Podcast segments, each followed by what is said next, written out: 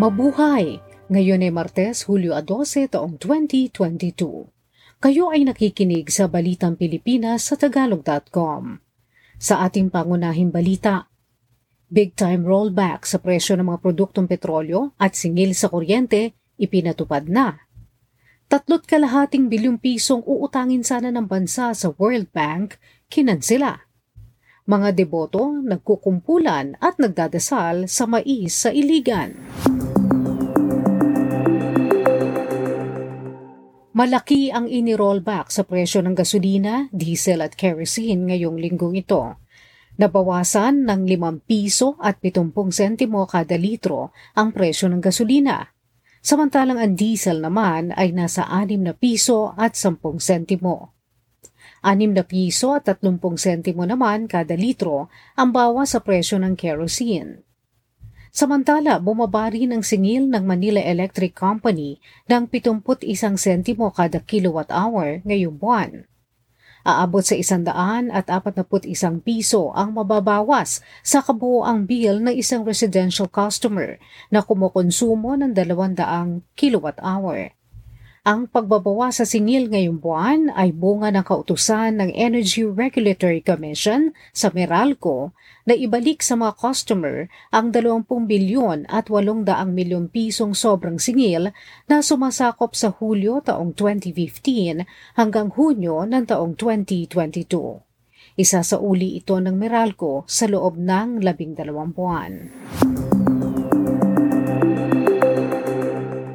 Kinansela ng World Bank o WB ang 64 na bilyong dolyar o tatlot kalahating bilyong pisong pautang para sa Metro Manila Bus Rapid Transit BRT Line 1 project. Ito ay makaraan ng tatlong taon na pumayag ang World Bank na ipalalabas ang pera.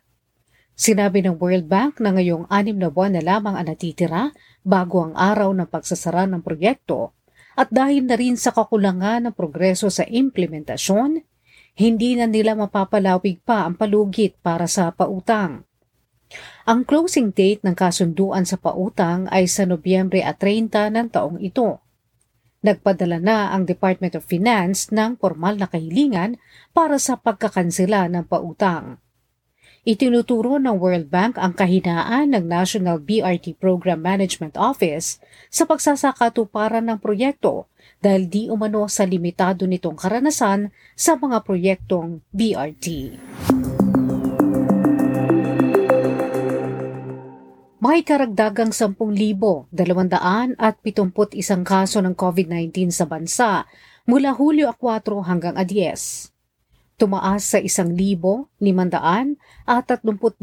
ang arawang kaso, mas mataas kaysa sa 1,000 at siyam na kasong naitala noong nakaraang linggo. Wala namang bagong naitalang nasawi mula Hunyo 27 hanggang Hulyo 10. Mahigit sa 71 milyon at 55 libong Pilipino ang nabakunahan na laban sa virus o 78.75% ng target na populasyon. Samantala, mahigit sa 15 milyon 300 at 42 libong individual ang nabigyan na ng booster shot. Muling iniharap bilang panukalang batas ang pagbibigay ng bagong 25 taong prangkisa sa TV network na ABS-CBN. Sinabi ng mga mambabatas na Makabayan Block na nagharap ng House Bill No. 1218 na ito ay upang labanan ang paniniil, pagtayo para sa kalayaan at demokrasya. Samantala, nagharap naman ng panukalang batas si Negros Oriental 3rd District Representative Arnolfo Teves Jr. para palitan ang pangalan ng Ninoy Aquino International Airport upang gawing Ferdinand E. Marcos International Airport. Tinangka na rin noong Hunyo taong 2020 na palitan ang pangalan ng NAIA sa mas malawak na terminong Paliparang Pandaigdig ng Pilipinas o Philippine International Airport ni dating Deputy Speaker Paulo Duterte. Natagpuan ng Sandigan Bayan ang dating Armed Forces of the Philippines Comptroller na si retired Major General Carlos Garcia na guilty ng pagtanggap ng suhol at pamumuno sa money laundering. Makukulong si Garcia ng apat hanggang walong taon lamang dahil sa pinababang sentensyang may kinalaman sa direct bribery. Si Garcia ay makukulong sana ng habang buhay dahil noong una ay kinasuhan ito ng plunder o 20 hanggang 40 taon sa bilangguan. Pinagbabayad din ang dating military general ng 400 at 6 na milyon at 300 libong piso. Sinasabing nagkamal si Garcia at ang pamilya nito ng mahigit sa 300 milyon pisong iligal na kayamanan. Maaaring ipambili o ipambayad ang mga natuping pera, papel man ito o plastic, ayon sa Bangko Sentral ng Pilipinas. Sagot ito ng BSP sa ulat na may mga establisyamyentong tinatanggihan ang mga nakatuping bagong isang libong pisong polymer banknote.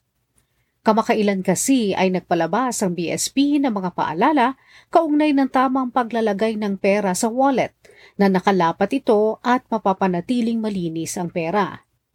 Pero ayon sa BSP, ito ay upang paalalahanan lamang ang publiko na maging maingat sa paghawak ng pera para mapahaba pa ang buhay nito.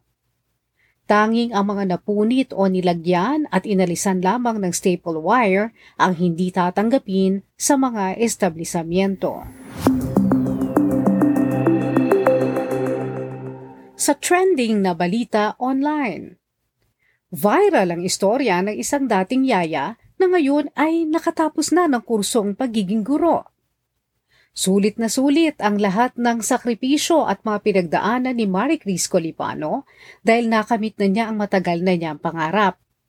Si Colipano ang nanguna sa nagdaang March 2022 Licensure Examination for Teachers, elementary level, makaraang makakuha ng 92.40% rating. Siya ay mula sa Carmen, Cebu at nag-aral sa Cebu Technological University. Mahirap lamang ang pamilya ni Colipano kaya't hindi agad siya nakatungtong sa kolehiyo makaraang makatapos ng high school. Isang barangay health worker ang kanyang ina samantalang ang ama naman niya ay isang magsasaka. Upang makaipon ang kanyang pampaaral at makatulong sa pamilya ay nagtrabaho siya bilang yaya taong 2016 na mag-enroll siya at nagtapos pa bilang cum laude. At sa eksaminasyon para sa mga nagtapos ng pagkaguro, nanguna pa siya sa mga nakapasa. Isa sa mga adhikain niya ay ang magturo sa public school. Habang hindi pa employed si Colipano, ay kasalukuyan siyang volunteer teacher. Ang nais ni Colipano ay mahikayat ang mga batang mag-aral. Sa balita sa palakasan, tututukan ng lahat ang ipapakitang gilas ng dating Asian Junior Champion na si Patrick Koo sa pagsisimula ng field cycling ng National Championships for BMX Racing and Freestyle sa Tagaytay City sa darating na katapusan ng linggo. Magagamit na rin ang Tagaytay City BMX Racing Track makaraang mahinto ang lahat ng sports activities dahil sa COVID-19 simula 2020. Magsisimula ang aksyon sa Sabado, Hulyo 16, sa pamamagitan ng BMX Racing sa track at magtatapos sa linggo sa kategoryang Freestyle, Park and Flatland Contest sa Tagaytay City Skate Bowl. Sa balitang showbiz, Pitong buwan nang hiwalay ang komedyanteng si Pokwang at ang kanyang partner na si Leo Bryan. Bagaman at hindi inihayag ni Pokwang ang dahilan ng kanilang paghihiwalay, sinabi ng aktres na matiwasay naman nilang tinapos ang kanilang relasyon. Ayon pa kay Pokwang, kahit magkaibigan na lamang sila, ay tuloy pa rin ang kanilang pagiging magulang sa kanilang anak na si Malia. Sinabi ni Pokwang na ang pagtatapos ng relasyon at pagiging single parent ay hindi isang karma. Sa ating balitang kakaiba.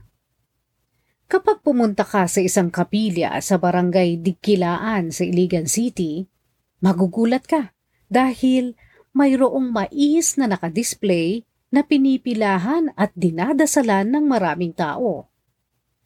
Ang mais ay mayroong imahe ng Birheng Maria na bigla na lamang daw lumitaw sa loob nito. Ayon kay Virginia Ancho, staff ng simbahan at nangangalaga ngayon sa imahe, maraming deboto ang bumibisita sa paniniwalang makakapagpagaling ito sa kanilang sakit. Nangihingi rin ang mga tao ng butil ng mais at isinasama sa kanilang binhi. Ayon sa mga magsasaka, gumaganda ang tubo at malalaki ang mga produkto ng kanilang tanim. Sinasabing ang imahe ay natuklasan ni Carlita Barita noong pang Agosto 1 ng taong 2001. Si Barita ay nasawi noong 2012 at inilibing malapit sa altar ng kapilya. Ayon naman sa isang eksperto sa siyensya ng pagtatanim na si Dr. Lolita Beato, posibleng ginawa lamang ng tao ang imahe ng Birheng Maria sa mais. Ayon naman kay Father Jerome Siciliano, Executive Secretary ng Catholic Bishops Conference of the Philippines, kailangang imbestigahan muna ng mabuti ang mais. At yan ang kabuuan ng ating mga balita ngayong Hulyo 12 taong 2022 para sa Tagalog.com. Basta sa balita, lagi kaming handa.